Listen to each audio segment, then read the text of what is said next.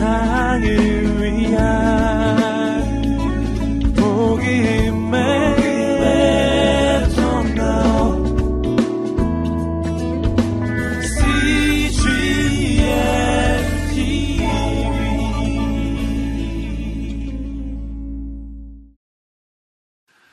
사람의 판단력을 흐르게 하는 것 중에 가장 무서운 것이 대중의 인기라는 것입니다.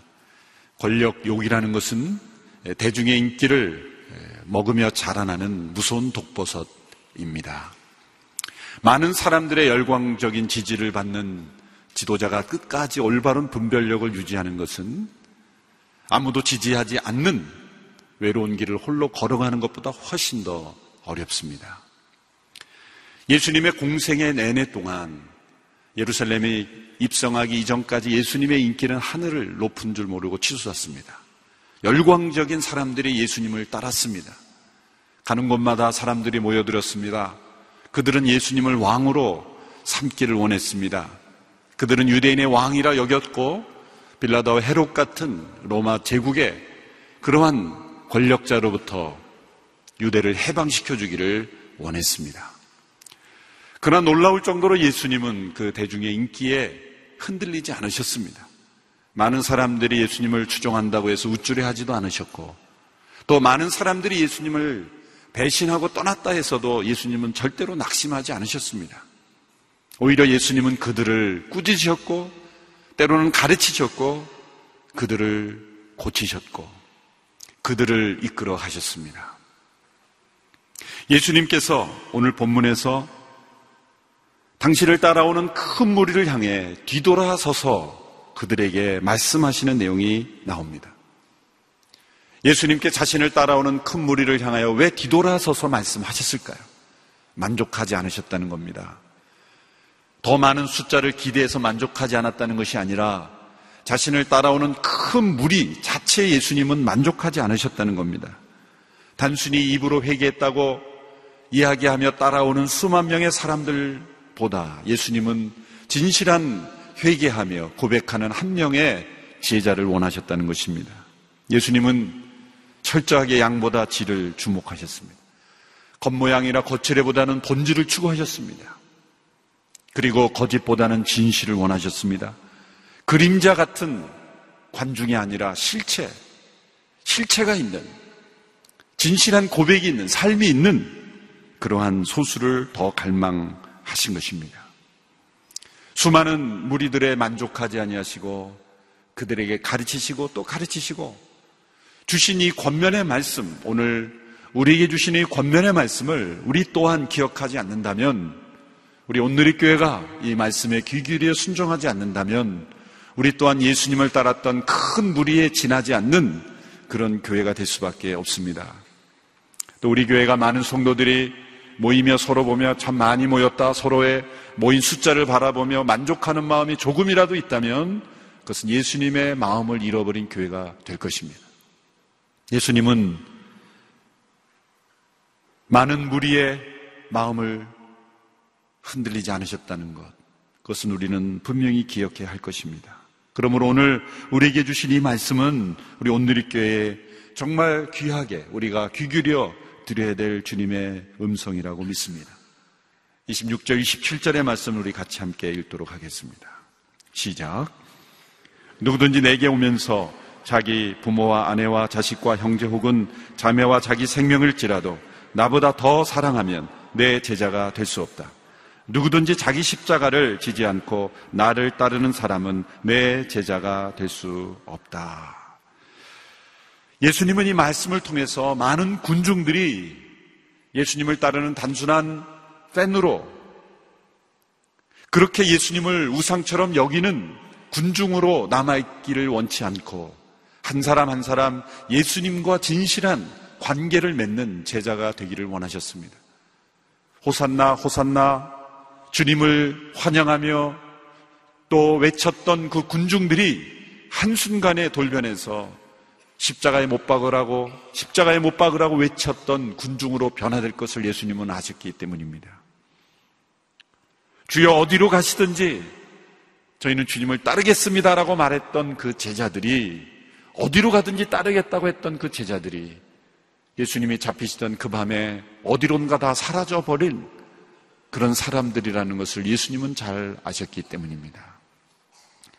그러므로 누구든지 내게 오는 자마다 이 길은 누구에게나 열려 있습니다. 예수님은 마른 무리 자체를 정지하신 것이 아닙니다. 자신을 따라오는 수많은 무리 자체를 따라오지 말라고 하신 것은 아닙니다. 수많은 무리 자체를 정지하신 것은 아닙니다. 그것은 당연한 일이었습니다.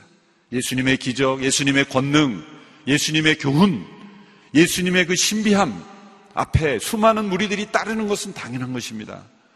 그러나 예수님은 그 무리들이 변하여 제자가 될 것을 원하셨다는 것이죠.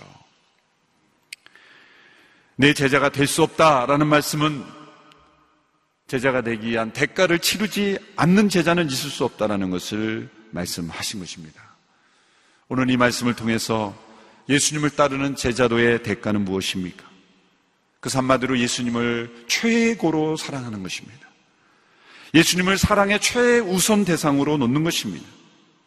가족과 심지어 자기 자신보다도 자신이 사랑하는 어떤 것보다도 더 예수님을 사랑하는 것. 예수는 우리의 마음에 첫 번째 자리에 놓아드리는 것. 그 밖에 모든 것들은 다 두 번째 자리에 놓는 것. 그것이 바로 제자도의 대가입니다. 오늘 우리말 성경에서는 나보다 더 사랑하면 이렇게 번역됐지 않습니까? 그래서 우리가 예전에 쓰던 개혁 개정에서는 미워하지 아니하면 이렇게 돼 있죠. 개혁 개정으로 다시 읽어보면 이렇게 돼 있습니다. 물은 내게 오는 자가 자기 부모와 처자와 형제와 자매와 더욱이 자기 목숨까지 미워하지 아니하면 능히 내 제자가 되지 못하고 미워하지 아니하면 이라는 번역이 있죠. 그래서 영어 번역에도 NIV, New International 버전에도 보면 미워하지 아니하면 이런 번역을 택했어요. 최근에 보다 더 의역을 한 NLT, New Living Translation이나 그런 번역을 보면 우리말 번역처럼 더 사랑하지 더 사랑하지 아니하면 이렇게 예, 풀어서 설명을 한 것이죠.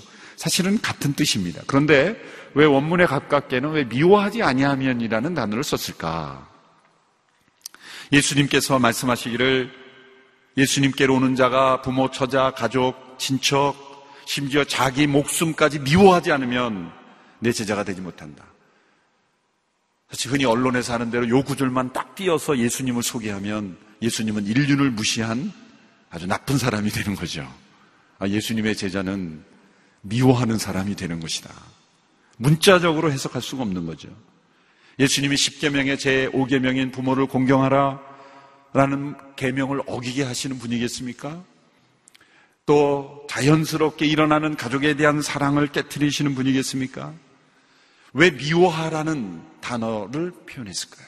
그런 자극적이고 그런 공격적이고 부정적인 단어를 사용하실 수밖에 없었을까? 그것은 이 샘족 계통 언어의 과장법입니다. 논점을 강조하기 위한 거죠. 예수님에 대한 사랑이 얼마나 절대적이고 얼마나 중요하고 얼마나 깊고 온전해야 될지를 설명하면서 예수님의 사랑이 마치 그 밖의 모든 사람에 대해서는 미워하는 것처럼 여겨질 정도로 실제로 미워하는 것이 아니라 미워하는 것처럼 느껴질 정도의 사랑, 그 사랑을 요구하신 것이죠. 그렇다면 예수님을 사랑하면 그 밖의 모든 사람은 상대적으로 미워하는 것인가? 그것은 또 아닙니다. 놀랍게도 예수님을 이렇게 깊이 최우선적으로 사랑하면 그 밖에 모든 사람들은 무관심하고 미워하는 것이 아니라 놀랍게도 예수님을 최고의 사랑에 올려놓는 사람, 예수님께 대하여 이렇게 온전한 사랑을 드리는 사람은 놀랍게도 그 주변의 모든 사람들을 더 사랑하게 된다는 거예요. 어떤 사람에 대한 배타적인 사랑은 실제로 그 밖의 사람들에게는 불행을 줄 수도 있습니다. 그러나 예수님께 대한 배타적인 사랑은 예수님은 그 사랑을 홀로 받고 끝내시는 분이 아니라 예수님은 그 사랑을 우리에게 돌려주시고 나누어 주시고 그리고 그 사랑을 위해서 우리 모두가 행복해지도록 만드는 누군가 예수님을 최고로 깊이 사랑하는 제자의 삶을 보신다고 한다면 그 사람은 주변의 많은 사람들을 깊이 사랑하고 돌보며 헌신하는 사랑을 살 겁니다.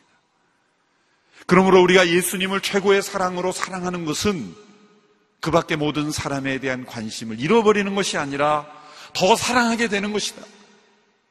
예전보다 더 사랑하는 사람이 되고 더 이웃을 사랑하는 사람이 되고 자신이 돌봐야 될 많은 사람들을 더 사랑하는 사람으로 변화된다는 것. 이것이 예수님을 최고로 사랑하는 것에 신비로운 일인 것입니다.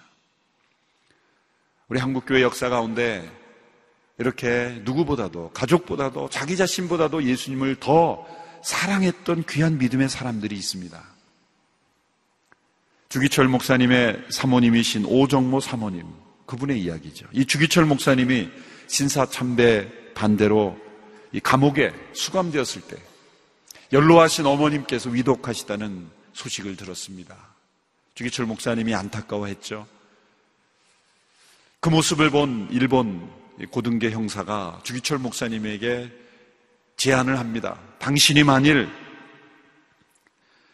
연로하신 어머님, 위독하신 어머님을 뵈러 나가기 원한다면 허락하겠다. 그러나 당신이 나가서 신사참배를 죄로 정지하지 말고 사람들에게 신사참배를 하지 말라고 설교하지 말고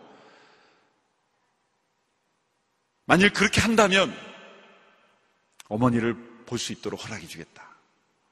당신이 신사참배를 하든 안 하든 그것은 자유이지만 다른 사람들에게 설교하지만 마라. 그런데 이 주기철 목사님이 하겠다 안 하겠다 아무 대답도 없이 사실 어머님을 뵙고 싶은 마음으로 일단 나온 거예요. 집에서 그 이야기를 들은 이 목사님의 아내 조정모 사모님이 주기철 목사님의 말씀을 듣던 이렇게 대답했다고 합니다. 여보, 감옥으로 다시 들어가세요. 남편을 감옥으로 다시 들어가라고 권면했다는 거예요. 그 주목사님은 발걸음을 돌려서 다시 들어갔다는 거예요. 자진해서. 왜? 나올 때 내가 나는 그렇게 할 수 없다라는 말을 분명하게 하지 않고 나온 거기 때문에 침묵의 동의가 된 거죠. 침묵의 동의로 그들에게 전해졌기 때문에 주목사님의 사모님은 들어가라 그런 거예요. 그렇게 하고 나올 바에는 들어가라. 그래서 다시 스스로 감옥으로 들어갔다는 거죠. 남편보다 예수님을 더 사랑한 여인 아니겠습니까? 남편을 미워한 것일까요? 남편 보기 싫어서 감옥으로 가라 그런 걸까요? 상대적으로 보면 미움처럼 여기질 정도로 그렇게 주님을 사랑한 모습이죠. 손양원 목사님이 아내 정양순 사모님도 이해 못지 않습니다. 손양원 목사님도 신사참부 거부 문제로 순천 형부소에서 1년 7개월형을 받으셨죠. 이 기간 동안에 이제 정양 사모님이 애양원을 지키면서 금식기도, 철야기도를 하면서 늘 기도를 했죠. 근데 그 기도 내용이 보통 아내 같으면 이렇게 억울하게 감옥에 가 있는 남편을 위해 기도할 때는 어떻게 기도하겠습니까? 우리 남편 건강해 해주세요. 우리 남편 빨리 나오게 해주세요. 억울함을 풀게 해주세요. 그렇게 기도했을 텐데 이 손목사님의 사모님이 이렇게 기도했다고 합니다. 우리 손 목사님이 신앙이 꺾이지 않게 해주세요. 우리 손 목사님이 신앙이 꺾이지 않게 해주세요. 1년 7개월이 지났습니다. 이제 만기가 되면 추록해야 되는데 전혀 뜻을 돌이키지 않기 때문에 종신형을 선고받았죠. 순천에서 서대문 형무소로 이감되던 도중에 길에서 그 사모님을 만난 거예요. 보통 부인 같으면 슬퍼서 울고 불고 매달리며 그렇게 했을 텐데 사모님은 성경책을 펴고 그 길에서 요한계시록 2장 10절의 말씀을 보여주면서 읽어줬다고 합니다. 그 말씀이 뭡니까? 내가 죽도록 충성하라. 그러면 생명의 멸류관을 내게 주리라. 그리고 한 말씀을 더 하셨다고 합니다. 당신이 만일 우상에게 절하면 내 남편 아닙니다. 이 말씀으로 남편을 떠나보냈다는 거예요. 남편보다 더 사랑한 아내죠. 예수님을 더 사랑한 분입니다. 바로 이런 것을 보여주는 거죠. 우리나라뿐은 아니지만 어느, 어느 순교자가 화영장에 끌려가면서 길에서 가족들을 만나게 했다고 합니다. 이 가족들을 만나게 한 것이 이 사람의 신앙을 포기하기 위한 전략이었죠. 이 아내는 주기철 목사님, 손양원 목사님의 아내와 정반대로 매달리기 시작합니다. 여보, 그렇게 고집스럽게 굴지 말고 생명이라도 살아야 될 거 아니요? 그러면서 회유했다는 거예요. 자식들도 울부짖으면서 아버지 저희들 위해서라도 제발 죽지 말고 그냥 부인하고 그냥 사는 게 어떠냐 그렇게 말했다고 합니다. 이분이 순교자니 이렇게 대답했다고 합니다. 하나님은 아십니다. 내가 당신과 아이들 얼마나 사랑하는지 아십니다. 하지만 내가 온 마음으로 사랑하는 예수 그리스도와 비교한다면 나는 당신들을 포기할 수밖에 없습니다. 나는 가야만 하고 내 몸을 그리스도의 진리를 위해 불에 태워지도록 올려드려야만 합니다. 이것이 바로 가족과 자기 생명보다도 예수님을 더 사랑한 진정한 제자의 모습이죠. 왜 이분이 화영장으로 가는 길을 포기하지 않았고, 왜 남편에게 다시 감옥으로 돌아가라고 했고, 왜 죽도록 충성하라고 조언했고, 그렇게 남편에게 조언했을까요? 예수님을 최고로 사랑하는 것이 바로 그분에게 가장 좋은 길이었기 때문에 자기 자신과 가족에게도 가장 좋은 길이었기 때문에 그것이 축복된 길이었기 때문에 이 정도의 순교를 요구하는 시대는 우리는 아닙니다. 그럼 오늘 이 시대에도 어느 곳에서는 순교를 요구하는 지역이 있습니다. 예전에 김사무엘 목사님을 통해 북한의 지하교회 성도들의 세례받을 때의 그 이야기를 들은 적이 있죠. 지금도 북한의 지하교회 성도들은 세례 문답을 할때단한 가지를 묻는다고 하죠. 예수님 때문에 죽을 수 있습니까? 우리는 간단한 서약, 교육, 동의로 세례를 주지만 지금도 지구상 어디에서는 세례를 받기 위해서는 생명을 걸어야 됩니다. 동일한 세례입니다. 그런데 갑자기 나라가 바뀌어서 세례를 받을 건가 죽을 것인가를 결단할 때 여러분 죽음 대신에 세례를 세례 대신에 죽음을 받을 수 있습니까? 우리의 믿음의 고백이 생명을 요구하는 것이라면 여러분 이 자리에 앉아 있겠습니까? 이 자리에 앉아 있으므로 주님을 예비함으로 우리에게 희생과 대가가 치러진다고 한다면 여러분 이 자리에 앉아 있겠습니까? 그 한 가지 질문을 우리는 던져야 하는 것이죠. 어쩌면 우리, 우리가 살고 있는 사회가 자유로운 사회, 개인의 종교의 자유가 보장된 사회이기에 우리는 제자들의 대가를 잃어버렸는지도 모릅니다. 우리의 고백이 진실하지도 않고 우리는 그리스도인인 것으로 살아갈 수 있는지도 모릅니다. 그래서 세상 속에 살아갈 때 때로는 예수님을 사랑하기에 우리가 포기해야 되는 것들을 포기하지 않고 살아가는 삶을 살고 있는지도 모릅니다. 참된 신앙에는 언제나 대가가 요구됩니다. 구원받는데 대가가 요구된다는 것이 아니죠. 신앙은 하나님의 은혜를 선물로 받는 것에서 시작합니다. 내가 하나님을 사랑한 것이 하나님인 우리를 먼저 사랑하시는 은혜. 구원은 값없이 예수 그리스도의 희생으로 우리에게 대가 없이 주어주시는 선물입니다. 그런데 은혜로 구원을 값없이 받은 선물을 받은 사람에게는 무엇인가 그때부터 결과가 요구되는 어떤 대가가 발생하는 겁니다. 여러분 앞을 보지 못하는 사람이 예수님을 만나 은혜로 그 눈을 뜨게 됐어요. 앞을 보지 못할 때는 스스로 일할 수 없는 환경, 다른 사람의 도움을 받아야 되는 상황이기 때문에 다른 사람으로부터 모든 것을 공급받아서 의지할 수밖에 없는 인생이었어요. 그런데 은혜로 눈을 뜨게 됐어요. 그러면 그때부터 뭔가 대가를 치르는 인생을 살아야 됩니다. 예전에는 앞을 보지 못했기 때문에 의지했지만 이제는 스스로 일하고 노력하고 땀을 흘려 일을 하는 대가를 치러야지 삶을 살게 되는 거 아니겠습니까? 거지가 왕자가 됐다면 대가를 치러야 됩니다. 왕자로서의 삶을 누리고 그 축복을 누리기 위해서는 옛날 거지의 생활에서의 모든 습관을 버려야 되는 대가를 치러야 되는 거예요. 그 사고방식을 버리는 대가를 치러야 되는 거예요. 우리에게 주어진 값없이 주어진 하나님의 자녀됨, 하나님 나라의 백성됨, 그런 천국을 영원한 생명을 선물 받은 그 은혜를 받았기에 우리는 대가를 치르는 성도의 삶을 살아야 하는 것이죠. 거짓된 신앙은 왔다가 그냥 가버립니다. 예수님을 따르던 많은 무리들이 예수님이 십자가를 향해 나갈 때 다 떠났던 것처럼 교회 역사를 보면 고난은 중요한 시금석이었습니다. 인생의 고난이든 아니면 교회에 대한 핍박이든 그 어떤 것이든 간에 고난이 바로 나의 믿음이 진실한 고백인가 아닌가를 결정 짓는 시금석이었습니다. 오늘 예수님께서는 우리의 믿음이 군중심리, 모방적인 본능, 또 많은 사람들이 따르니까 그렇게 하는 신앙이 아니라 나의 진실한 고백, 주님을 따르며 대가를 지불하는 그러한 신앙이 돼야 될 것을 두 가지 비유를 통해 말씀하셨습니다.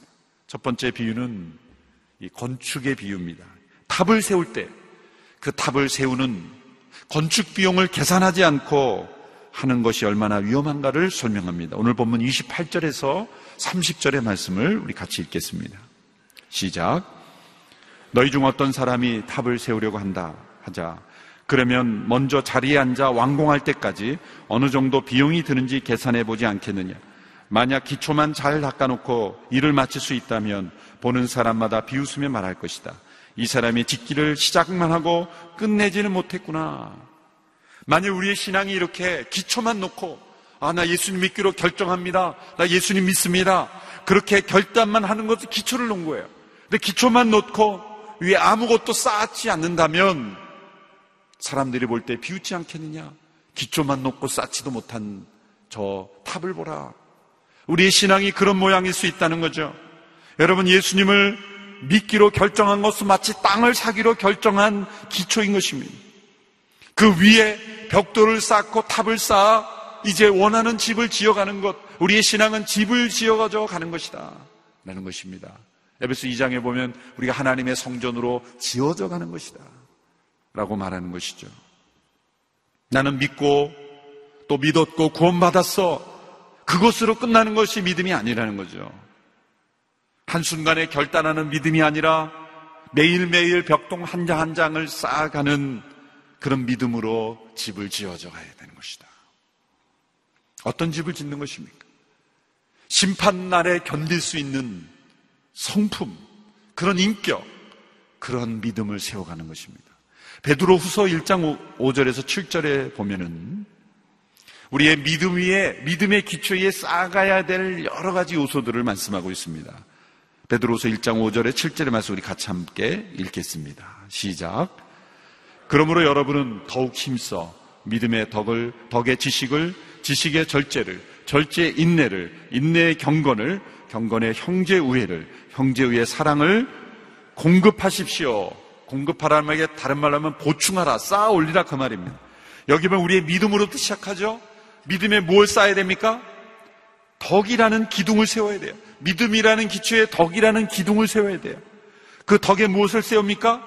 지식이라는 지붕을 세워야 돼요. 또 지식 위에 뭐를 세웁니까? 절제, 절제라는 기와를 올려야 돼요. 또 인내라는 문을 달아야 됩니다. 경건이라는 커튼을 달고 형제우라는 쇼파를 들여놓아야 되고 사랑이라는 식탁을 들여놓아야 합니다. 그래 아름다운 믿음의 집이 지어지는 거예요. 믿음에서 시작해서 사랑으로 끝나요.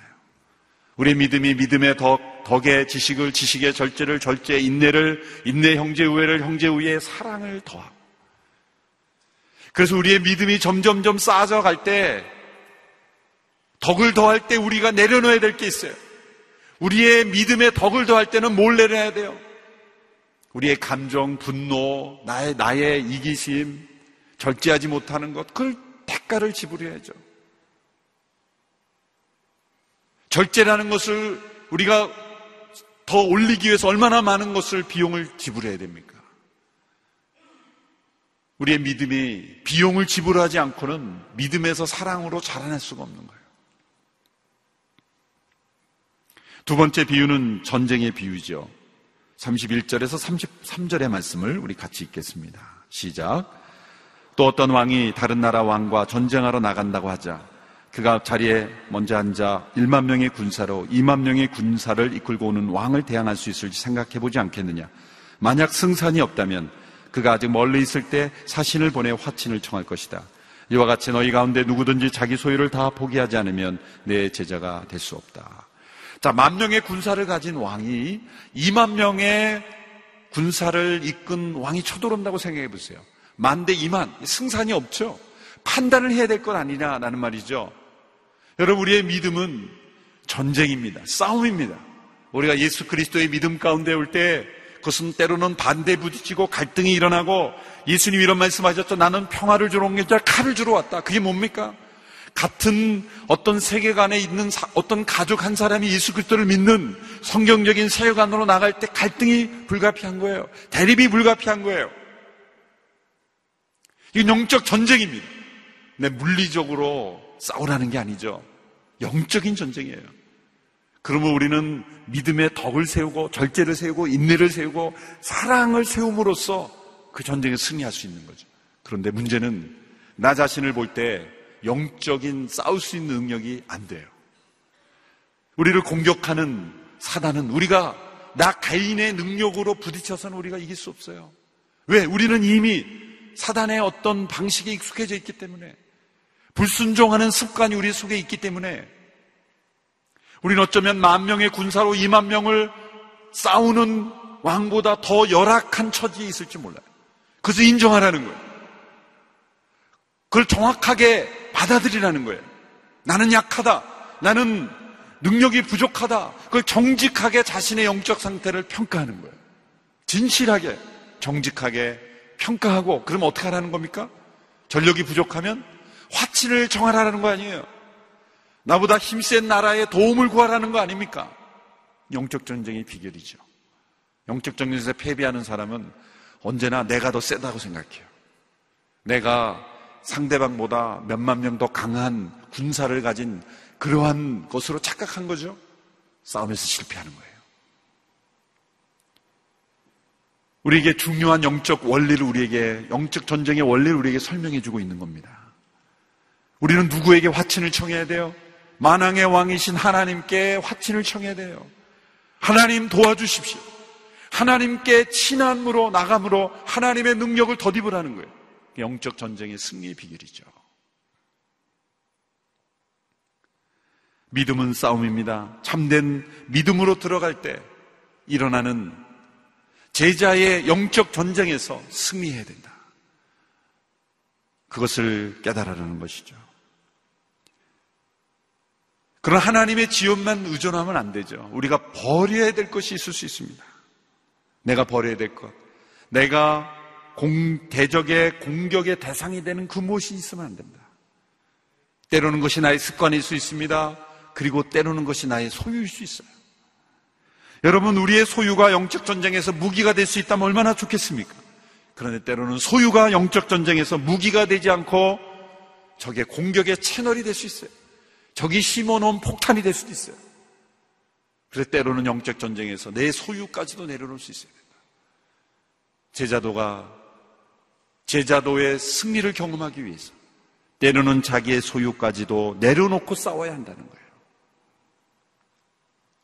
여러분 예수님의 제자가 된 것은 집을 지어가는데 필요한 비용을 계산하며 지불하듯 내가 그 대가를 지불할 때 제자로 변화되어 가는 것입니다.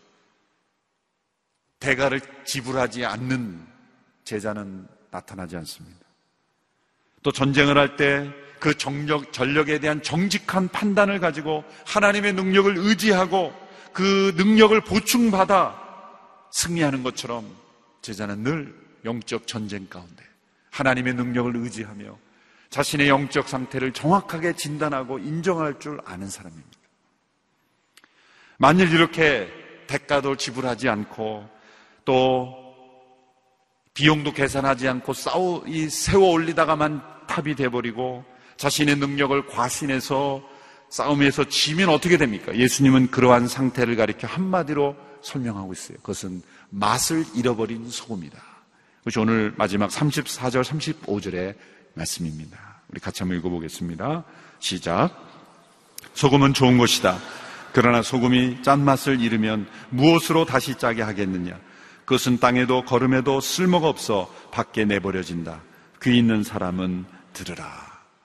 우리의 신앙이 짓담만 집이 되고 그리고 전쟁에서 패한 신앙이 된다면 맛을 잃어버린 소금이 되어 쓸모없이 내버려지게 된다는 것입니다.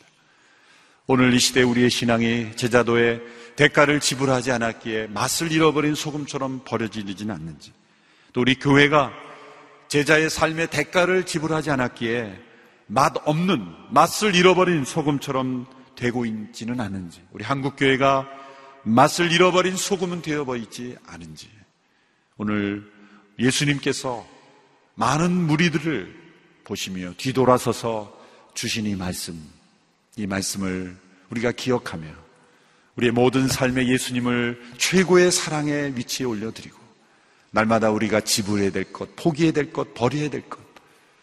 그리의 상태를, 영적 상태를 정직하게 주님 앞에 고백함으로 주님을 의지하며 승리하며 날아가는 우리 모든 그리스도의 제자가 되는 우리 모두가 되기를 축원합니다.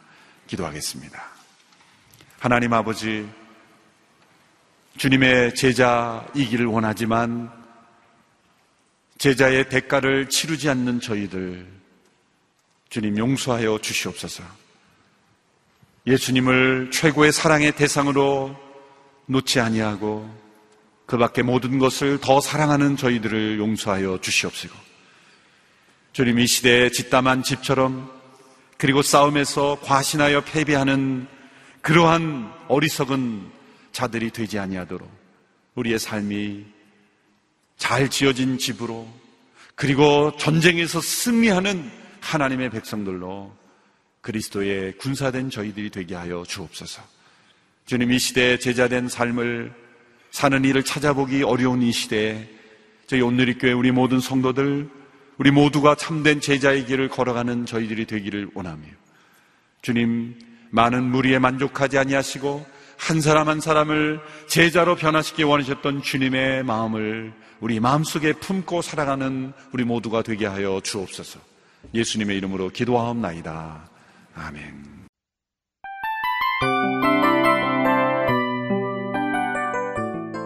이 프로그램은 청취자 여러분의 소중한 후원으로 제작됩니다.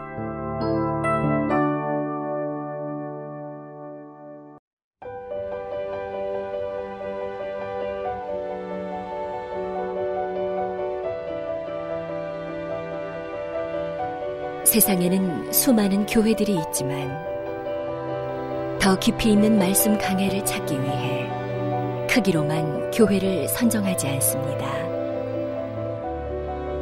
보다 좋은 영적 콘텐츠를 더 많이 나누기 위해 방송비를 받지 않습니다. 1년 365일 복음만 전하고 싶어서 우리는 광고를 하지 않습니다. 온누리의 복음을 땅끝까지. CGN TV와 함께 땅끝 성교사가 되주세요